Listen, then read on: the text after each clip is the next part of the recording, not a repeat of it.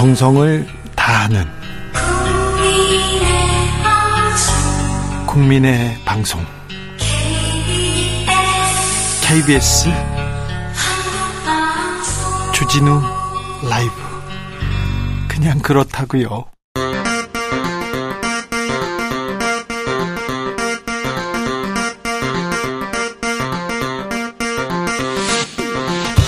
주진우 라이브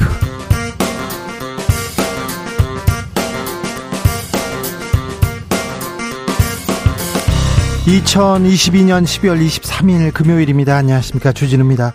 검찰이 이재명 더불어민주당 대표에게 소환을 통보했습니다. 이재명 대표는 윤석열 정부의 망나니 칼춤, 당당히 맞서 싸우겠다. 이기겠다 하면서 불출석 예고했는데요. 이재명 소환에 대한 민주당의 입장, 김남국 의원에게 들어봅니다. 윤석열 대통령이 노조 부패를 공직 기업 부패와 함께 3대 부패로 규정했습니다. 민주노총은 근거되지 못하면 남은 임기 내내 노동자 투쟁에 직면할 것이다. 이렇게 반발하고 나섰는데요. 연일 노동개혁을 외치는 윤석열 대통령, 대통령을 바라보는 민주노총의 시선 들어보겠습니다.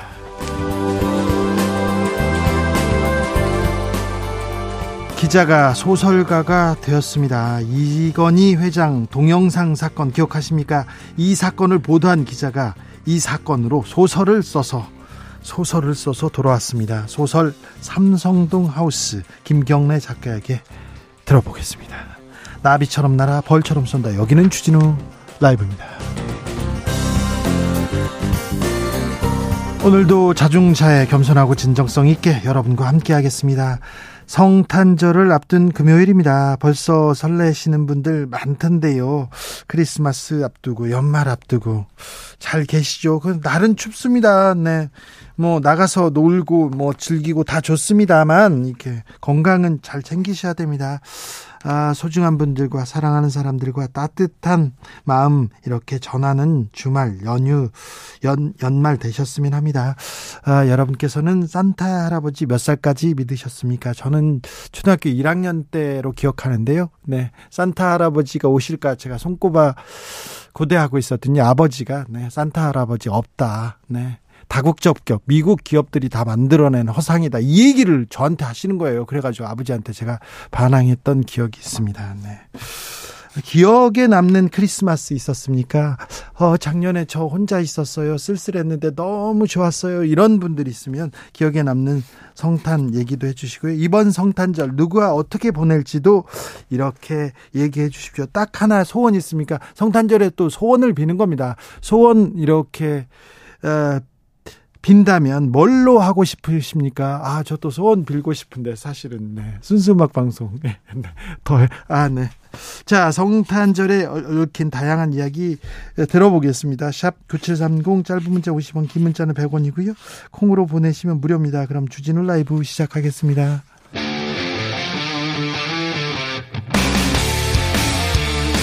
탐사보도 외길 인생 20년.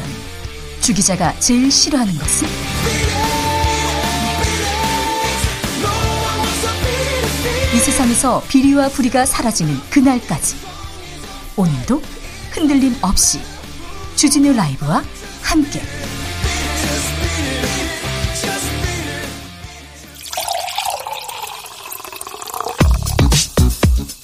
진짜 중요한 뉴스만 쭉 뽑아냈습니다. 주스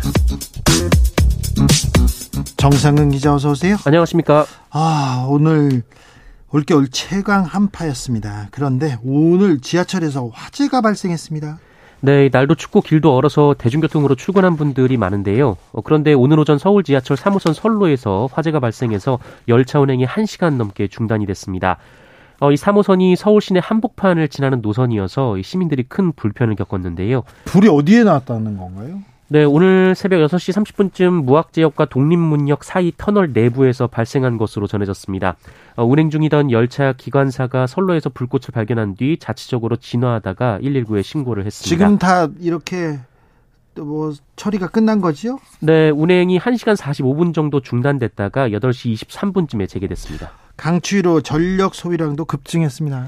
네, 계속되는 한파에 전력 수요가 연일 역대 최고치를 경신하고 있습니다. 한국전력은 오늘 오전 11시를 기준으로 최대 전력이 94.5 기가와트까지 치솟아서 어, 여름 겨울을 통틀어 역대 최고를 기록했다라고 밝혔습니다. 아, 얼마 전에 하루 기록 세웠다고 했는데 또 경신한 거죠? 네, 불과 어제였습니다. 어제 기록을 세웠는데 하루 만에 다시 경신을 했습니다. 날은 이렇게 춥고요. 내일 모레면 크리스마스고 연말인데요. 북한은 동해상으로 탄도 미사일을 발사했습니다.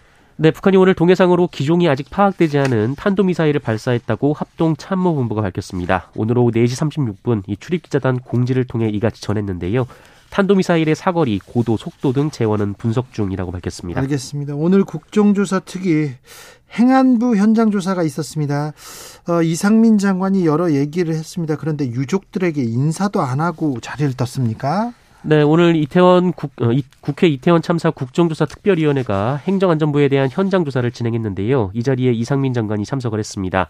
어, 이 자리에서 진선미 특위위원이 이상민 장관에게 유족을 한 번도 못 만났냐라고 물었는데 어, 이상민 장관은 다치신 분들은 여러 번 뵀는데 이 사망자 유족들은 몇 차례 시도를 했지만 유족들이 부담을 느껴 못 만났다라고 답을 했습니다. 유족들이 부담을 느껴서 못 만났다고요? 어, 그런데 이날 유족분들도 현장 조사 현장에 계셨습니다. 어, 이상민 장관이 회의가 끝나고 퇴장하면서 국회의원들과는 모두 악수를 했는데 어, 현장에 있던 유족분들에게는 인사를 건네지 않았습니다. 어, 현장에 유족분들이 계시다는 얘기가 수차례 이 특위위원들에 의해 언급이 됐기 때문에 몰랐을 리는 없는 상황이었는데요. 어, 유족분들은 사람이 있는데도 눈길을 안 줬다라고 소리를 높였고요. 어, 이상민 장관의 답변 태도에 대해서도 입만 열면 모른다고 한다라고 비판했습니다. 어, 그리고 이상민 장관은 이태원, 할, 이태원 할로윈 축제에 대한 사전 대비를 했어야 하지 않느냐라는 특위위원들의 지적에 그날 이태원에 그런 게 있는지도 몰랐다라고 했고요. 어, 현장 대응이 늦었다라는 지적에 대해서는 입는 복장 그대로 나갈 수는 없지 않냐라고 반문했습니다. 입만 열면 모른다고 하는데 입만 열면 또 회피하는 모습을 보입니다. 유족들이 거기 있는데 그래도 가서 고개는 숙여야죠. 손은 잡아야죠. 아, 그 자리가 그 장관이란 자리가 국민의 안전을 이렇게 지키라고 임명한 자리인데 꼭 국민을 이렇게 이런 태도로 이렇게 대여, 대해야 하는지 하, 이해할 수가 없습니다. 납득이 안 갑니다. 납득이. 자영업자의 빚이 빠른 속도로 늘어납니다. 어, 네, 자영업자 빚이 빠른 속도로 늘어나고 있다라는 통계가 나왔습니다. 네. 어, 통계청 발표 자료인데요. 지난해 자영업자 1인당 평균 부채가 1억 7,805만 원으로 그 전년보다 5.8% 975만 원이 증가한 것으로 나타났습니다. 어, 관련 통계 집계가 시작된 2017년 이후 대출 규모가 가장 크게 늘어났습니다. 어, 더 우려스러운 것은 비은행권 대출이 전년보다 10.3% 급증하면서 이 3% 증가에 그친 은행권 대출 증가율을 웃돌았다라는 겁니다.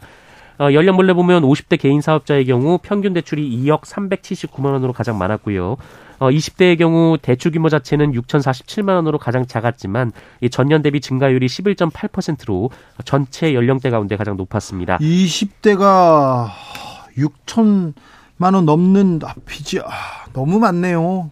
20대가 6천만 원 넘는 빚을 아, 이거 많습니다. 가계부채 걱정인데 우리는 기업은 부자고 국가는 부자고 개인은 아주 가난한 근데 개인 빚이 크게 늘어나는 그런 취약한 구조가 있습니다. 여기서 아, 굉장히 큰 폭탄 같은 일이 벌어질 수 있다 이런 얘기 하는데 아, 여기에 대한 대비가 있어야 될 것 같습니다. 어제 여야가 간신히 예산안 합의했습니다. 그런데 대통령실에서 음 아쉽다고 합니까? 네, 대통령실 고위 관계자가 연합뉴스와의 통화에서 이런 얘기를 했습니다. 여야 합의는 존중하나 아쉽다라면서 어려운 국민 경제와 대외 신인도 우려로 합의할 수밖에 없었던 상황이다라고 했습니다. 어, 대통령실은 예산안에 윤석열 정부의 철학을 온전히 담지 못했다라고 보고 있는데요. 이 고위 관계자는 국민보다는 이념을 앞세운 야당의 힘의 논리에 유감이다라는 표현을 썼다고 합니다. 네. 윤석열 정부의 철학을 온전히 담지 못해서 유감이다 이렇게 얘기한답니다. 어제 검찰로부터 소환 통보를 받은 이재명 민주당 대표 연 이틀 강하게 반발했습니다. 네, 민주당 이재명 대표는 오늘 강원도 춘천시에서 열린 현장 최고위원회 회의에서 이 성남 FC 의혹과 관련한 검찰의 소환 통보에 대해 파렴치한 야당 파괴 조작 수사라면서 최전선에서 당당히 맞서고 싸워 이기겠다라고 말했습니다. 어, 이재명 대표는 아무리 털어도 답이 나오지 않으니 무혐의 처리했던 사안까지 다시 꺼내 소환했다라면서 전 정부를 겨냥한 수사도 속도를 내는 등 전방위적인 야당 탄압 파괴 공작, 어, 정적 죽이기에만 진심을 보이고 있다라고 비판했습니다. 어, 이재명 대표는 이 소환에 언제 응할지 기자들이 질문을 많이 해주셨다라면서 어, 혐의도 뚜렷하지 않은 이재명에게 언제 소환에 응할 것인지 물을 게 아니고 어, 중범죄 혐의가 명백한 대통령 가족은 언제 소환받을 거냐고 먼저 물어보시기 바란다라고 밝혔습니다. 강하게 반발했습니다. 민주당은 그리고 이재명 대표는 이 문제 어떻게 생각하고 어떻게 헤쳐나갈지 2부에서 김남국 의원에게 들어보겠습니다. 음, 국민의힘은 당원 100% 투표 당원 개정 작업 마무리했습니다. 아, 어, 곧, 곧 전당대 선관위원장을 지명하고 다음 달 초에, 초부터는 본격적인 레이스에 들어갈 것 같습니다. 고3 학생들을 점심시간에도 공부시킨 학교가 있었습니다. 인권위가 휴식권 침해라고 판단했습니다. 네, 점심시간에도 학생들에게 공부할 것을 강요한 것은 휴식권 침해라는 국가인권위원회 판단이 나왔습니다. 네.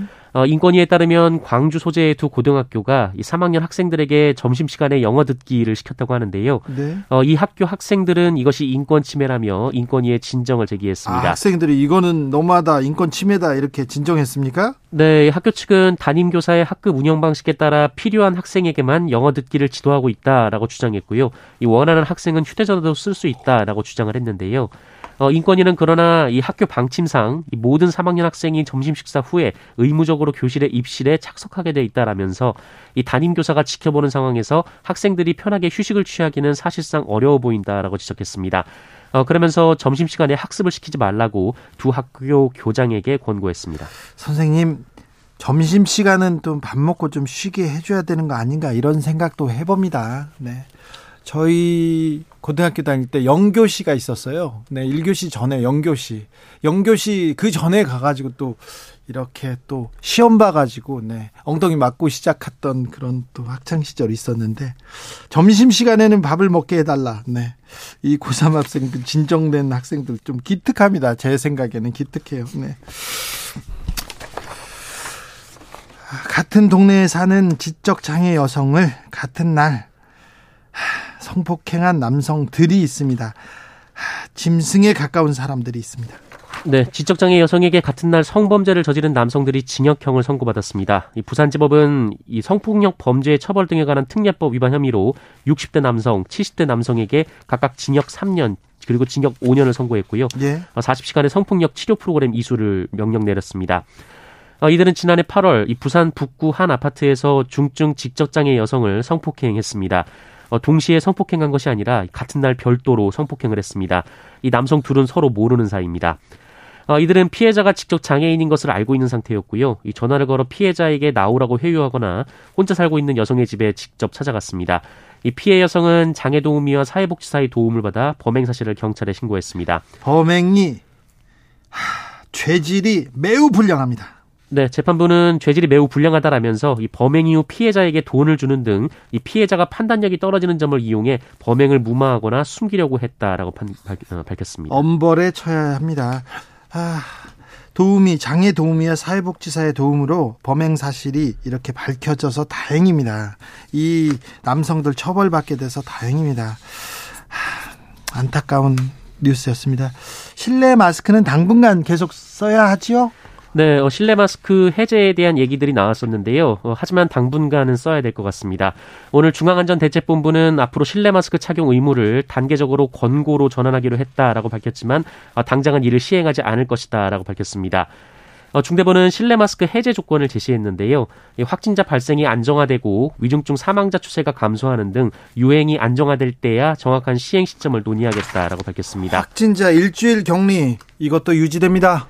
네, 어, 국민의힘 등에서는 이 격리를 3일 정도로 줄여야 한다라고 주장했습니다만 이 방역 당국은 현행 일주일 격리가 적절하다면서 당장 조절할 계획은 없다라고 밝혔습니다.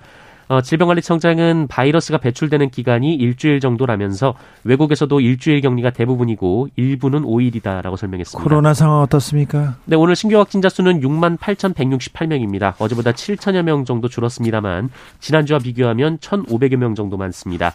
위중증 환자는 474명으로 500명대에서 다시 400명대로 내려왔고요. 사망자는 66명이 나왔습니다. 주스 정상근 기자 함께했습니다. 네, 고맙습니다.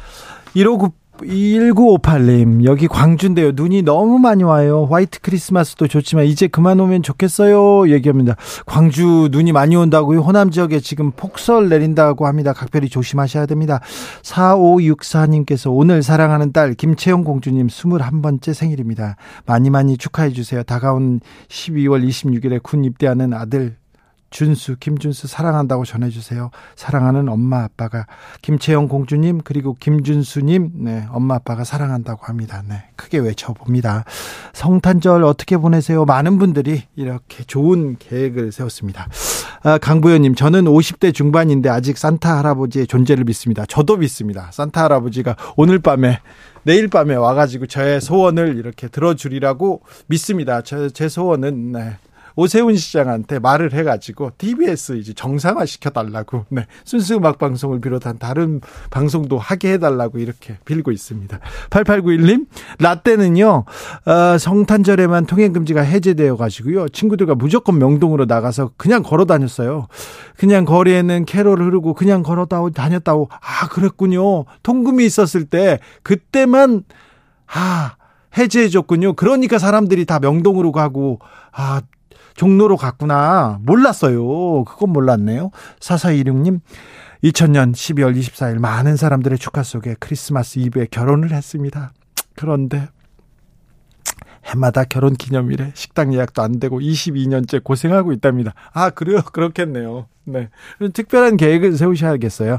0147님, 이번 크리스마스는 화가 납니다. 머리끝에서 화가 뻗쳐가지고 주체할 수 없습니다. 왜 그러세요?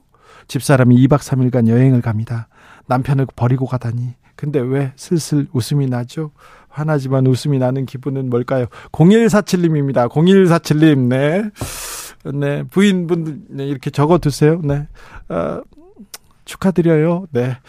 0416님, 성, 올려 성탄절은 최고 기쁜 날이 될 것 같습니다. 그래요. 사랑하는 사람을 만나서 사랑이 싹트고 있거든요. 그 사람과 첫 성탄 연휴, 하얀 눈과 같이 우리 생애 최고의 성탄절을 만들 겁니다. 소원이 있다면 내년엔 청첩장을 만들고 싶습니다. 아, 네. 0416님, 네.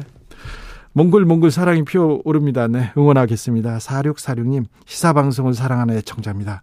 더, 저의 단 하나의 바람은 주진우 라이브가 오래오래 애청자 곁에 있었으면 합니다. 네. 사랑합니다. 주진우 라이브. 아유, 감사합니다. 사육사육님, 네, 감사합니다. 주진우 라이브.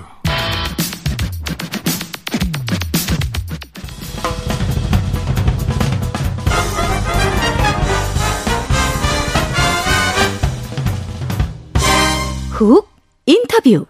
모두를 위한 모두를 향한 모두의 궁금증 훅 인터뷰 2016년에 이건희 삼성그룹 회장의 성매매 의혹 동영상이 뉴스타파를 통해서 보도됐습니다. 김경래 기자가 보도했습니다. 그리고 2022년에 어떤 회장님의 성매매 의혹을 다룬 소설이 출간됐습니다. 삼성동 하우스 김경래 작가가 출간했습니다. 소설가가 되어 돌아온 김경래 작가 이야기 나눠봅니다. 작가님 안녕하세요. 안녕하세요. 잘 지내셨습니까? 예, 잘 지냈는데 작가라는 표, 어, 호칭은 조금 어색한 것 같아요. 네. 근데 기자도 아니고 이제 작가잖아요. 어, 그러니까 그 책을 한 서너 권을 써야지 작가지. 이게 한 권 써놓고 작가라고 불러달라고 하기는 좀 민망하기도 하고. 민망해도 작가는 맞습니다. 네. 네. 감사합니다. 네. 그동안 그래서 기자를 그만두셨어요? 네, 한 8월 정도에 네. 기자를 그만두고 두고. 책을 준비를 했습니다. 네. 출판사를 만들고. 출판사가 네. 어뭐 농담과 진담이라는 출판사인데 네. 뭐 농담 반, 진담 반 이런 식으로 네. 어, 세상 얘기를 좀 해보자 네. 이렇게 생각을 해서 만들었어요. 네. 기자가 아, 소설을 쓰면 음 어떨까 재미가 김은 작가도 뭐 소설 그 기자 출신이니까 저희 편집국장이었거든요. 아 시사 저널. 네, 네. 네. 편집국장이었고 네, 또뭐 그 소설가가 된 기자들도 많이 많죠. 있습니다. 네. 많이 있습니다만 기자가 쓴 소설은 재미없다 이런 것. 이 소설 재밌습니다. 장편 소설 삼성동 하우스 이건희 전 회장의 성매매 의혹 관련된 얘기예요. 네.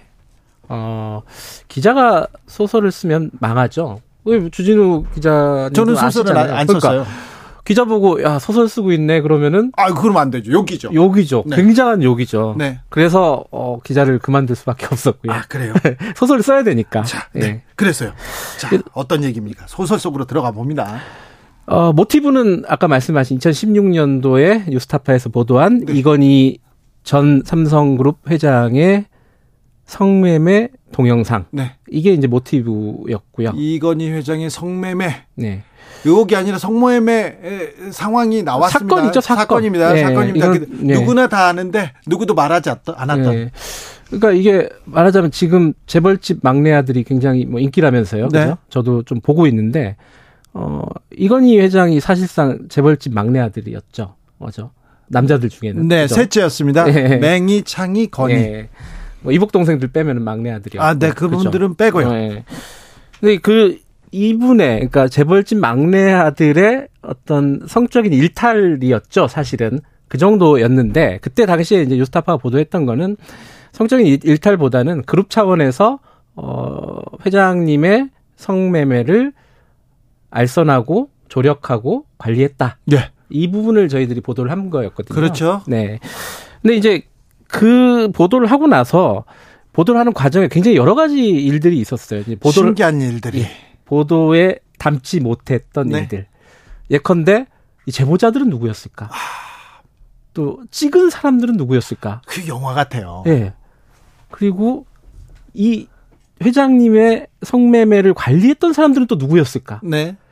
이게 전체를 어떤 퍼즐로 보면은 어 제가 아는 거, 제가 확인할 수 있었던 거는 한 10% 20%? 네. 아마도요. 재보지는 않았지만은 그 나머지는 다 상상의 영역이에요, 사실. 예. 왜냐면 누구나 이 얘기는 감추고 싶어 하거든요. 네. 이거를 밖으로 얘기하고 싶은 동기가 있는 사람은 세상에 기자들밖에 없었던 거죠, 사실은. 네. 그죠. 삼성도 얘기하고 싶지 않고. 극히 일부 물론 상당수 기자들은 얘기하고 싶지 않았었죠. 네, 더 덮으려고 노력했었죠. 네. 어느 뭐, 뭐 주진우 기자 잘 아시겠지만은 어, 이 동영상이 제보가 간 언론사들이 꽤 있습니다. 네. 예. 뉴스타파의 제보가 오기 전에 어, 안 했거나 못 했거나죠. 네, 네. 예. 그게 뭐 두 개가 같은 말일 수도 있어요. 뭐 광고 때문일 수도 있고 삼성과 관리 때문일 수도 있고 아니면은 삼성이 가지고 있는 우리 사회의 포지션. 네, 힘. 예. 삼성 전 삼성그룹이 우리 사회에 한 일이 얼마인데 그죠? 이근 이건희 회장님이 하신 일이 얼만데 이런 아주 사소한 일을 보도를 하느냐. 어, 이게 사소한 건 아니고 또 한 건 한 거잖아요. 아니, 그렇게 생각하는 사람들이 꽤 많았고 아, 보도 맞... 다음에도 그런 공격을 굉장히 많이 받았어요, 사실. 네네, 네. 근데 저희들은 좀 억울했죠. 네. 그 얘기를 좀 하고 싶었어요. 네. 이거 왜 보도했을까 우리가? 그 얘기도 많이 들어가 있습니다. 네. 우리들의 그때 고민 그리고 언론계가 삼성하고 어떤 관계를 맺고 있는가. 네. 이건 뭐 주진우 기자가 계속 관심 갖고 네. 취재하셨던 영역이기도 예. 하지만 그 그게 극단적으로 드러난 형태가 이 동영상을 보도했을 때 네. 언론들이 보였던 행태가 네. 아니었나 싶어요. 아, 기사를 통해서 네. 아, 한 단면을 보여줍니다. 네. 기사는. 네. 그런데 이 소설은요. 소설을 읽으면 아 우리 사회가 이렇게 움직이는구나. 네. 삼성 사건은 이렇게 하는구나. 흥미진진합니다. 김수진님 소설 읽고 있는데요. 정말 흥미진진합니다. 아 김수진님. 네. 기자하실 때도 응원했는데 앞으로도 응원합니다. 너무 재밌어요. 어, 8682님, 김경래 기자님 너무 반가워요. 책을 내셨군요. 얘기합니다. 김경래 작가와 얘기 나누고 있습니다. 그런데요. 예? 이 이런 삼성 관련된 기사를 쓰는 것도 쉽지 않은데 네. 소설을 쓴다. 이거 삼성에서 오지 않았습니까? 혹시 거부할 아. 수 없는 제안 그런 거 없었습니까? 그런 게 있었으면 한번 생각해 봤을 텐데. 안 왔어요? 아, 그게 이 당시에도 저희들이 2016년도에 제가 어, 시민보 기자라고 뉴스타파의 기자와 네. 함께 보도를 했을 때도 어, 이건희 회장이 와병 중이었잖아요. 그래갖고 사실상 네. 어, 가능성이 없다. 생, 네. 생환의 가능성이 없다라고들 많이들 얘기하고 있는 상황이었고. 그렇죠. 그때 돌아가셨다는 얘기도 있었고요. 그렇죠. 그래서 일부러 살려둔다라는 뭐 그런 루머들도 좀 있었고 상속 문제 때문에. 네. 삼성그룹에서 이건희 회장을 신경 쓰는 사람들이 이제 거의 없는 것 같아요. 맞아요. 그 네. 부분이 있었어요. 예전 같았으면 예전 같았으면 이건희 회장의 이자도 안 나왔을 텐데 그때는 그럼요. 아예 놓아버리는. 그 당시에 이제 성매매가 벌어졌던 당시는 2011년에서 2013년도인데 예. 그때도 이건희 회장이 관리가 제대로 안 되고 있었던 것으로 보여요. 예. 왜냐면은 이 동영상을 누군가가 찍고 유통을 했는데 삼성이 그거를 미연에 예방을 못 했던 거예요. 그걸 가지고 심지어 언론사하고 접촉했는데도. 예. 이게 그러니까 이 삼성에서 이재용 지금 부회장의 어 얘기는 굉장히 민감하고 예민하게 다루는데 그렇죠. 다 반응하는데 이건희 회장 얘기는 더 이상 옛날 얘기가 되는 거죠. 사실 재벌집 막내 아들도 이병철 전 회장의 얘기에 가깝잖아요. 예. 삼성에서 그렇게 신경 안 쓸 수도 있어요. 지금 중요한 거는 이재용 부회장이거든요. 네. 어, 삼성 측 인사들은 이거는 네. 뭐 삼성과 현대 얘기를 섞어놨다 이렇게 얘기하더라고요. 아, 그 물론 섞였겠죠. 아니야? 이렇게 어. 얘기하더라고요. 그리고 뭐 이병철 회장과 이건희 회장도 좀 섞여 있고요. 네, 그렇죠. 네. 아 그렇습니다. 그런데요, 음, 재밌는 게 네. 아, 재밌다고 얘기하기는 그렇습니다만 어, 성매매는 이건희 회장이 이건희 전 회장이 성매매 네. 어, 사건이었습니다. 그런데 어, 이건희 회장은 피해자가 되고요. 아. 주변 사람들이 가해자가 됩니다. 이거 참 어떻게 봐야 돼요? 이게 2018년 아 17년 어 8월 25일 얘기인데요. 그날이 하필이면은 네. 이재용 부회장의 어, 선고 날이었어요. 아, 5년 네. 5년 징역 받은 날. 네. 그날 다른 재판정에서 이 사건의 재판이 열렸습니다. 네. 되게 아이러니한데 그렇죠. 그래갖고 기자들이 아무도 안 갔어요, 사실. 네. 다 이, 이재용 회장 부회장 그 얘기를 판결을 보러 가지. 어, 그게 중요하니까. 네, 여기 이 사건은 더군다나 기소를 어 몰카를 찍은 사람들 기소가 됐습니다. 예. 당연히. 그리고 몰카 찍은 걸 가지고 삼성을 협박해서 수십억을 뜯어낸 사람들 범죄자들이죠. 네. 기소가 됐습니다. 예. 그리고 다 징역형을 받았어요. 예. 법정 구속됐죠. 네. 그런데 그 성매매를 관리했던 삼성 측 인사들. 네. 수사가 안 됐어요. 아니 그리고 서, 성매매 얘기가 있었고 돈을 지불한 게 있었으니까. 그건 팩트잖아요. 예, 네, 그돈 5만 원이라도 내야 될 거 아닙니까? 1인당 500만 원이었고 다섯 명이면은 여, 성 다섯 명이 한꺼번에 불렀으니까 네. 1회에 대략 한 2,500만 원. 네. 거기에 관리 비용까지 하면은 운전사도 있었고 관리하는 여성도 있었고 그럼 한 3천만 원, 4천만 원 된단 말이죠. 네. 그게 지속적으로 이루어졌어요. 이 성매매가. 그러면 그 돈이 어디서 나왔을까? 네. 수사를 안 했어요. 기소가 안 된 거죠. 자, 이건희 회장은 그때 와병 중이니까 기소 중지가 됐습니다. 네. 근데 당시에 화면에 나와요, 심지어. 그걸 관리하고 있는 미모의 여성. 있단 말이죠. 그게 이건희 회장의 비서인가? 삼성의 직원인가? 네. 모르는 거죠. 근데 그 부분을 그 사람은 기소에서 빠진 거예요. 예. 성매매를 했던 여성만 그리고 그걸 가지고 이제 어, 유통을 하고 네. 어, 돈을 갈취했던 사람들만 어, 범죄자들만 기소가 된 거죠. 그럼 성매매한 여성은 처벌받았고 법정 구속됐어요. 네. 심지어 그래서 그 여성이 막 울더라고요. 사실 저 때문에 구속이 된 거죠. 보도를 해서. 예. 그 수사가 안 되던 사안, 삼성에서는 덮, 덮었던 사건이니까. 예. 근데 그 여성의 어 남자친구 혹은 배우자가 법정에서 얼싸안고 우는 모습을 보고 야 이거는 한번 저 뒷얘기를 상상의 영역이라도 한번 써보고 싶다. 네. 라는 생각을 그때 처음 해봤어요. 아, 그렇군요. 취재를 하다가 취재에서 밝힐 수 있는 기자가 밝힐 수 영역, 있는 영역은 좀 그렇죠. 일부입니다. 극히 제한되어 음. 있는데 나머지 부분을 상상력으로 소설로 네. 아, 기자들이 어떤 사건 오래 취재하다가 어, 어떻게 됐을까 상상력의 나래를 피다가 소설을 쓰고 싶다 그런 생각을 하는데 네. 직접 이걸 이루셨어요. 아, 그러니까 저는 그런 생각은 들었어요. 그 기자 일을 할 때는 네. 약간 단거리 선수 혹은 뭐 중 중장거리 뭐 네. 뭐 이런 한 500m, 1000m, 2000m 요 정도라고 생각했는데 소설은 약간 마라톤 같은 느낌? 네, 그래요. 뭐 오래 걸리니까 일단 네. 쓰는데 그리고 여러 가지 생각들을 많이 하잖아요. 네. 그러니까 그때 생각했던 거는 기사로 기자로서 생각했던 거는 삼성그룹이 이건희 회장의 성매매를 어떤 식으로 조력을 하고 관리했을까 이 부분에 지금 포커스가 맞춰져서 예. 생각을 했다면은 네. 어, 소설을 쓸 때는 이거를 찍은 사람들은 어떤 사연이 있었을까 심지어 이거를 어, 성매매를 유, 뭐야, 관리했던 그 직원들은 어떤 마음이었을까 그렇죠. 그러니까 그 부분 이제 기사에서는 중요하지 않은 얘기들을 계속 생각을 해야 되니까. 네. 물론 이제 기자일 때도 생각은 하지만은 그걸 글로 쓰 기사로 쓸 수는 없잖아요. 어, 그렇죠. 예. 네. 그래서 이제 소설로 썼는데 만족스럽게 나왔는지는 뭐 독자 여러분들께서 이제 네. 판단해 주실 일이겠죠. 아, 재밌게 잘 봤다는 분들 지금 의견 계속 오고 아, 나온 지 얼마 안 돼서 네. 올라왔을 텐데. 네. 아, 주변 사람들만 지금 다 오신 것 같아요. 많이 오셨네요. 많이 많이 동원하셨어요. 네, 감사합니다. 자, 음, 기자를 그만두고 작가를 한다. 네. 기자를 그만두면 뭘 할까 고민하셨을 거 아니에요? 고민을 많이 했죠. 어, 새로운 삶을 살고 싶은 마음이 있었어요. 그렇죠. 예전에 그 네. 주진우 기자 마음도 비슷할 거예요. 저는 이제 그래서 음악 방송 DJ 하고 아 맞다 그거 하셨구나. 네, 그런 거. 네, 그거 잘립니다. 아, 아 맞다. 네. TBS. 네, 그거 잘립니다. 네. 아이고. 네. 자 그런데요. 예, 그 전혀 다른 기자와 다른 영역의 일을 해보고 싶었는데 네. 사실 어, 기자하고 작가는 동전 앞뒷면 같은 느낌인 것 같아요. 아까 말씀하셨잖아요. 유명한 네. 작가들 뭐 하, 옛날 얘기로 하면 뭐 해밍웨이부터 네. 시작해서 다 작가 기자들이잖아요. 네네. 유명한 소설가들이 이야기를 다루는 영어로 기사를 스토리라고 하잖아요. 네.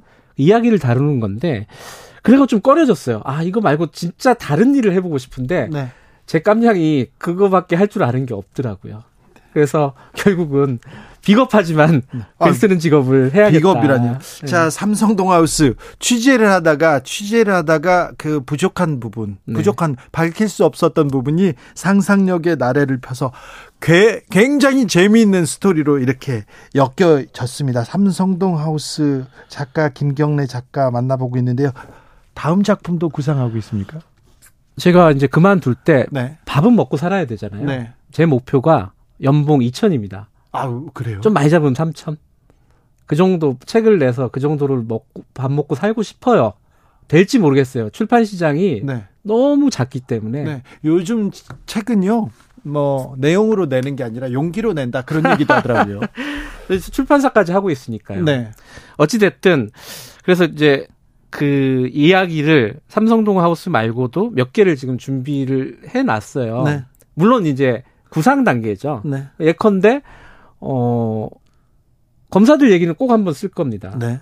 그 서초동 하수구 네. 뭐 이런 느낌으로. 아, 서초동 하수구. 예. 제목은 어디서 좀 삼성동 하우스, 서초동 하수구, 재벌집 막내 아들 이런 뉘앙스가 예. 있어야 돼요. 어 용, 용산 단란주점? 아, 어, 이런 거? 용산 가라오케? 이런 저는 검, 검사의 배신 준비하려고 생각하고 있네. 그런데 거기에 어 주진우 기자 캐릭터도 나올 수도 있고요. 아, 그래요. 네. 어쨌든 검사 얘기는 준비하고 싶은데 제가 옛날부터 어릴 때부터 추리 소설을 좋아했었거든요. 아, 네. 제가 좋아했던 게 딱 두 장르가 두 개인데 추리 소설하고 네. 어 좀비물이에요. 좀비. 예. 네. 그 얘기는 꼭 써보고 싶어요. 예를 들어 네. 어 검사 검사들 나오는데 좀비물이 될 수도 있는 거고. 검사가 좀비야. 그럴 수도 있죠. 네. 그래서 어쨌든 제가 취재했던 검사들 얘기들이 많이 있으니까요. 네. 그 사건을 꼭 한번 써보고 싶은 마음이 있고, 그리고 또 여의도 얘기도 써보고 싶은 마음이 있고. 그렇죠. 방송국 얘기도 한번 써보고 싶은 마음이 있고. 그리고 막 환생 막 그런 거 타임스 환생 빙의. 네 그런 거 해야 돼요. 그런 거 해야 되는데 그거 이제 쉽지 않아요. 예. 기자 출신. 그래서 다음 소설에서는 한명 네. 죽이고 시작할 겁니다. 그렇게요? 예. 서초동에서 한 명이 죽어야죠. 네. 네 그러고 나서 일, 단 초반에 좀 많이 죽어야 사람들이 관심을 갖습니다. 그러니까 추리소설의 약간 장르 장르잖아요. 클리셰 같은 건데 네. 어 그런 전형적인 장르 소설 네. 이런 거를 쓰고 재미있는 이야기를 쓰고 싶어요. 그래요? 예. 깊이 있는 얘기를 쓸 깜냥은 제가 못 된다고 생각합니다. 하지만 음. 재미있는 얘기는 쓰고 싶어요. 검사가 죽는다. 술을 좋아하는 검사가 술을 막 먹다가 폭탄주를 먹다가 아니, 술을 꼭 좋아하지 않아도 됩니까? 아니, 야, 그래요?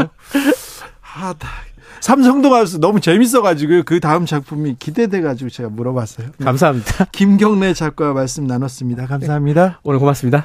교통정보센터 다녀오겠습니다. 김한나 씨.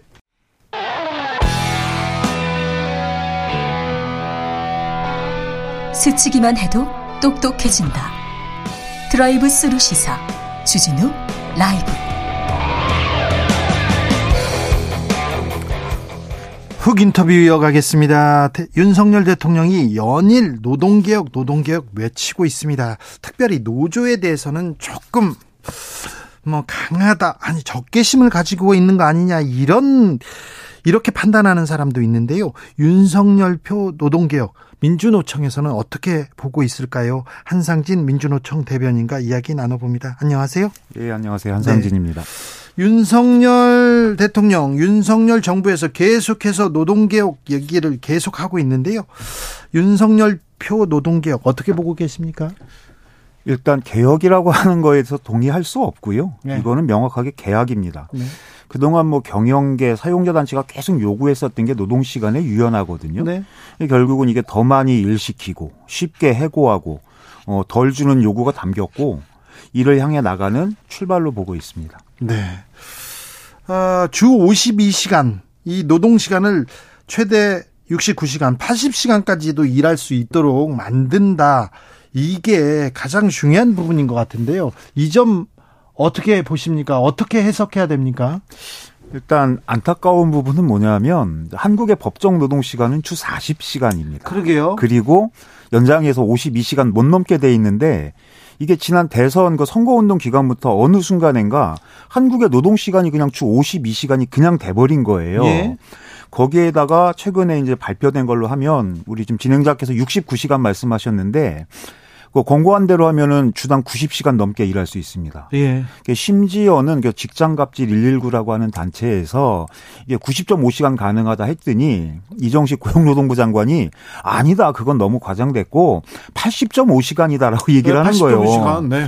그러니까 지금 아시는 것처럼 과로사 기준이 주당 60시간이거든요. 아니 80시간을 일하면요. 일요일 빼잖아요. 그러면 하루에 몇 시간씩 일해야 돼요?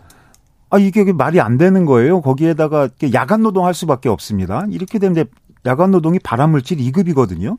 결국은 노동자들 뭐 생명, 안전, 건강 이거 다 해쳐지게 되고 또 핵심적인 부분은 노동시장 이중, 이중 구조를 이야기하는데 이게 그것을 없애는 게 아니라 이걸 더 벌려놓을 수밖에 없어요. 왜냐하면 작은 사업장, 중소 영세 사업장하고 노동조합 밖에 있는 노동자들한테 이 피해가 직격탄으로 올 겁니다. 네. 주 52시간을 일한다. 그러면 일주일에 5일 일할 경우 하루에 10시간 이상인데 수도권에 있는 분들 거의 출퇴근 시간이 출퇴근 시간 합하면 2시간, 3시간, 4시간 되는 사람도 있거든요. 저도 2시간 출근하고 2시간 퇴근하고 그런 직장 생활을 했거든요. 그걸 합하면 너무 많이 일하는데 우리나라 노동자들 너무 많이 일하는데 더 많이 일해야 된다. 이걸 노동 개혁이라고 볼 수 있나? 이건 좀 의문이 됩니다. 그래서 제가 개혁이라고 말씀드렸고요. 그 정부에서 중간에 11시간 휴게 시간을 둔다라고 했는데 아까 말씀하신 것처럼 출퇴근하는데 기본적으로 2, 3시간 걸려요. 예? 거기다 밥 먹고 뭐 하고 그러면 실제로 쉴 시간이 없는 거죠. 어제 국민의힘 이미자 의원께서 한국 노총 출신입니다. 이분이 저희 방송에 출연해 가지고 어, 더 일하고 싶어하는 노동자에게 선택권을 준다. 그런 정책이다 얘기하던데 이 설명은 어떻게 보십니까? 저도 어저께 그 방송 나중에 들었는데요. 그러니까 소위 노동운동 했다는 분의 입에서 나올 얘기는 아니다. 그러니까 실제로 노동자들이 자신의 안전과 생명에 막대한 영향을 주는 거 알면서도 더 일을 하고 싶어 해요. 근데 이유가 뭐냐면 이게 임금하고 관련이 있기 때문입니다. 그렇죠. 우리나라 임금 자체는 아직도 저임금 구조이고요. 그 구조에서도 기본급 비중이 낮고 수당과 상여 비중이 상당히 높은 게 기형적인 구조거든요. 그게 문제예요. 예. 그래서 특근 안 하면 야근 안 하면 너무 쥐는 돈이 적으니까 그렇게 예, 맞습니다. 해달라고. 그러니까 노동자들이 정말 위험한 거 알면서도 가정에 되게 뭐 위험한 거 알면서도 스스로 노동을 요구하는 상황인 거죠. 이거를 알고도 그런 얘기했던 문제고 모르고 있었으면 더 심각한 겁니다. 윤 대통령 노동개혁의 핵심으로 노조 부패 척결해야 된다 이 얘기했던데 네. 이 얘기 어떻게 들으셨습니까? 노조 부패가 많습니까? 어, 그 대통령 입에서 나올 이야기는 절대 아닌 것 같다. 그 3대 부패 얘기했습니다. 네. 공정, 공직 부패, 기업 부패, 거기에 이제 노조 부패가 신종으로 하나 껴들어갔는데. 노조 부패가 이렇게 크고 중요한 문제입니까? 이제 이 문제가 지난 일요일 한덕수 총리부터 해서 쭉 얘기가 나왔거든요. 네, 보수 언론에서 계속 나오고 있고. 하고 21일 대통령 얘기까지 하면 결국은 이게 누구의 의지에서 의도해서 나왔는지 봤으면 좋겠고요. 이러다 보니까 이분들 지난번 화물연대 투쟁 때문에 제가 출연했었는데 막 강경하게 대응하고 하면서 그냥 지지층들 결집하고 지지로 올라가는 그 효과를 봤거든요. 중요합니다. 그래서 그거에 너무 자신감이 붙었다. 뭐 그렇게 해서 지금 당장은 뭐 이렇게 효과를 볼 수 있을지 모르겠지만 이거는 진실과 전혀 다르기 때문에 대통령이 얘기하는 정의 상식과도 어긋나기 때문에 이거는 결국은 민낯이 드러난다. 그런데요, 화물연대 파업에서도 그렇고 일단 기본적으로 국민들이 파업에 대한 거부감, 부정 그 감성이 있어요. 민주노총에 대해서도 부정 감성, 뭐라고 해야 되나? 민주노총의 움직임에 대해서 국민들 아우 불안해, 싫어 이렇게 보는 시각이 있습니다. 뭐 항상 말씀드리지만 저희가 뭐 다 잘한 건 아니기 때문에 뭐 더 좀더 열심히 노력해야 될 부분도 있긴 하지만 기본적으로 대한민국 국민들은 흔히 이야기하는 노동 기본권에 대한 이해가 상당히 좀 적습니다. 네. 그 예를 들어서 이제 유럽이나 저희가 선진국들 이야기하는데 선진국들에서 바라보는 이 노동자들의 파업 뭐 이런 쟁의들과는 이게 많은 그 시각 차이가 좀 있어요. 예. 그래서 그런 부분들 저희가 최소 알고 있기 때문에 네. 요즘 노력하고 있는 상황이고요. 네. 조금 더 좀 호의스럽게 좀 봐주셨으면 좋겠습니다. 언론에서 노조에 대해서 너무 부정적으로 보도하기 때문에 좀 억울하신 정, 측면이 있다는 거 알고 있습니다. 알고 음. 있는데 그래도 민노총이 움직일 때 움직일 때 국민의 지지 없이는 이렇게 이 파업이 성공할 수도 없고 국민들한테 호소하지 않으면 국민들이 이 여기에 동력을 실어줄 수도 없기 때문에 이 부분 어렵지만 계속 얘기해야 될 것 같습니다. 네, 그래서 한 말씀만 좀 드리면 대한민국의 노조 조직률이 한 14% 되거든요. 노조 조직률이 14%면. 예. 그러니까 근데 민주노총은 그래도 노동조합으로 묶여 있기 때문에 네. 예를 들어서 뭐 불이익이나 이런 것들을 최대한 막아낼 수가 있어요. 예. 그런데 85%의 노동자들은 그렇지 못하거든요. 예.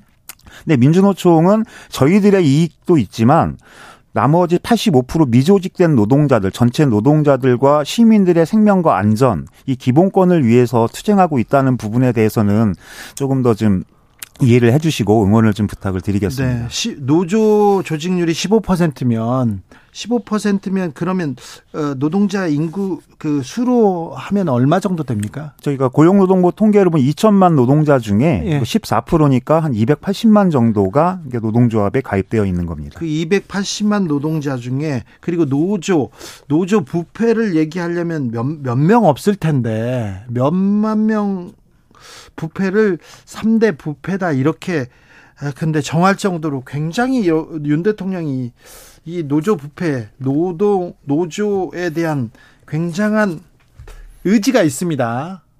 이 부분은 어떻게 봐야 됩니까? 그 다분히 의도적인 거라고 보여지고요. 예. 노동조합 뭐 콕 찍어서는 민주노총이겠죠. 예. 민주노총이 마치 되게 부도덕하고 부정의하고 뭐 이런 집단으로 계속 부풀리고 그래서 그것들 사이에 시민들과의 거리감을 높여내고 그러다 보면 정권으로서는 자신들의 반대하는 가장 커다란 저항 세력 하나를 제거하게 되는 거거든요. 네.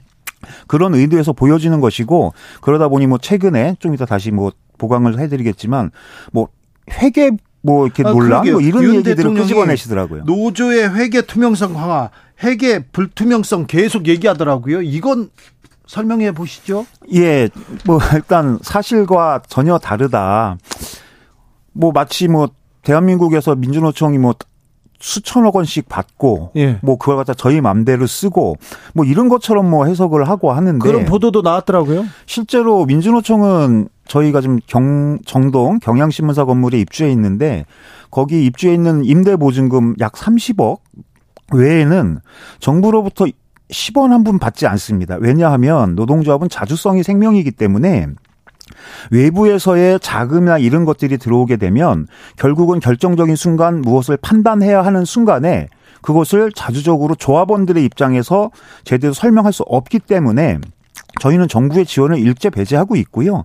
그래서 오로지 조합원들의 이제 가맹비만 가지고 하는데 또 그것도 불투명하다? 그럼 말이 안 되는 거예요. 정말로 궁금한 사람은 조합비를 내는 조합원들이 가장 궁금해야 하잖아요. 네. 근데 정부에서 10원짜리 하나 안 주면서 무슨 근거로 장부를 깔아 뭐 이런 이야기를 하시는데 제가 이거를 갖고 왔습니다. 이게 저희가 매년 정기 대의원 대회 자료집이고요. 여기에 보면 올해에도 마찬가지로 2월 달에 있었던 대의원 대회에서 저희가 모든 결산 내역을 다 공개를 합니다. 그냥 저희가 하는 게 아니라 두 번 대의원 감사위원들이 3주, 1년에 한 한 달 반 정도를 계속 저희 장부만 들여다보면서 이걸 가지고 조합원들한테 공개하고 보고를 해요. 심지어는 누구든지 요청하시면 확인하실 수도 있고. 근데 어떻게 이게 깜깜이 회계가 되겠습니까? 의도적인 흠집내기다. 알겠습니다. 화물연대 파업 소식 좀 물어볼게요. 화물연대 파업을 철회하면 대화하겠다 했는데 정부와 화물연대 간의 대화 열리지 않습니다.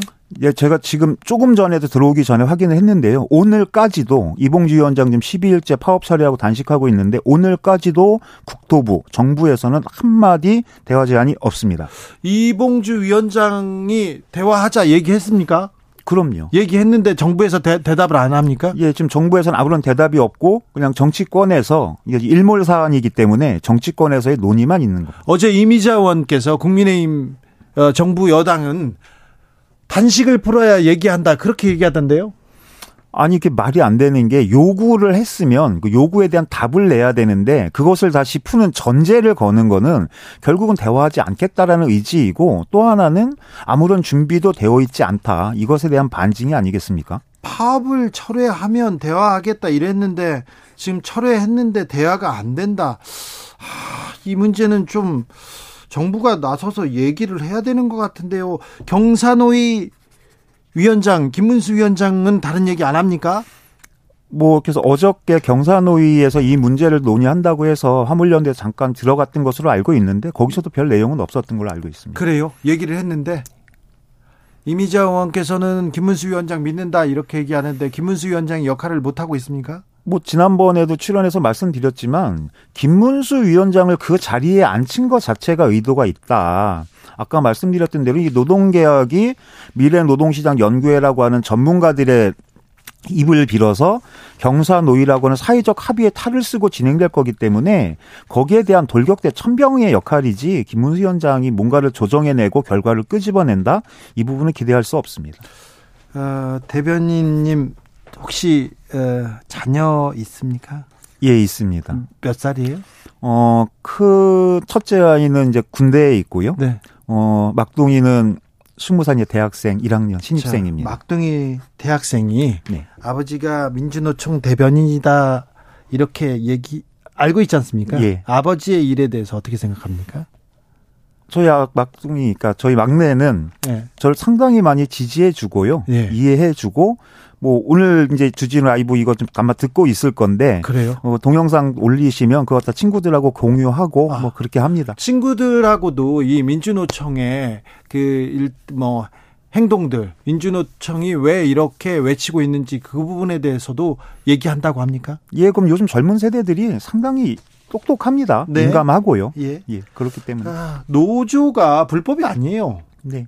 파업도 불법이 아니고 당연한 권리인데 우리 사회에서는 노조 파업하면 일단 기본적으로 조금 색안경을 보고 끼고 보는 시각이 있습니다.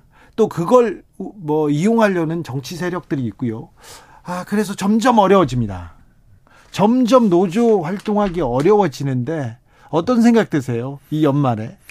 그러니까 저는 역으로 네. 지금 상당한 뭐 위기이지만 기회라고 생각을 합니다. 지금 아까 화물연대 말씀도 하셨고 했는데 지금 세계적인 추세는 일하는 사람 모두를 폭넓게 노동자로 규정을 해요. 노동자죠. 예. 근데 우리만 그렇게 하고 있지 않습니다. 하고 정말로 책임 있고 권한 있는 원청 사장들이 교섭할 수 있게 권리를 열어주는데 우리만 그렇게 하고 있지 않아요. 근데 이것이 내년도에 경제 위기 상황하고 맞물려 가면서 정말로 정부가 노동자 시민을 보호하는 것이 아니라 재벌과 땅 부자, 집 부자들만 보호한다라고 하면 그것을 지킬 수 있는 힘이 어디에 있고 그것을 외치는 사람들이 누구이고 국민들께서 아시게 될 것이고 저희도 그것들을 위해서 열심히 노력을 하기 때문에 네. 상황은 언제든지 동전의 양면 같아서 반전될 수 있다라고 봅니다. 노조가 있는 회사는 노조에서 사장님한테 이제 상무님한테 이사님한테 이렇게 하면 안 돼요. 더 이렇게 일 시키면 안 돼요. 말할 수 있는데 노조가 없는 회사에서는 사원이 사장님한테 가가지고 사장님 나빠요. 이렇게 얘기하기 쉽지 않거든요. 그런데 노조가 다수 노동자들한테 지지를 못 받는다. 이거는 굉장히 좀 안타까운 현실입니다. 그런데요. 여기서 화물연대 파업이 끝나고요. 화물연대에 강경 드라이브를 걸었던 이 정부 원희룡 국토부 장관을 비롯해서 이번에는 정부가 건설 노조를 상대로 전면전 펼칩니다. 이건 어떻게 봐야 됩니까? 뭐 예견된 스토리라고 보고요. 그래서 공정위를 앞세워 가지고 들어오는데 공정위는 아시다시피 재벌 비리 이것들 뭐 감시하고 그렇죠. 하라고 하는 네. 건데 노동조합한테 들어오거든요. 그 의도가 너무 뻔합니다. 악의적이거든요. 그렇기 때문에 아까 말씀드린 노조법이 개정이 필요한 겁니다. 한상진 민노총 대변인이었습니다.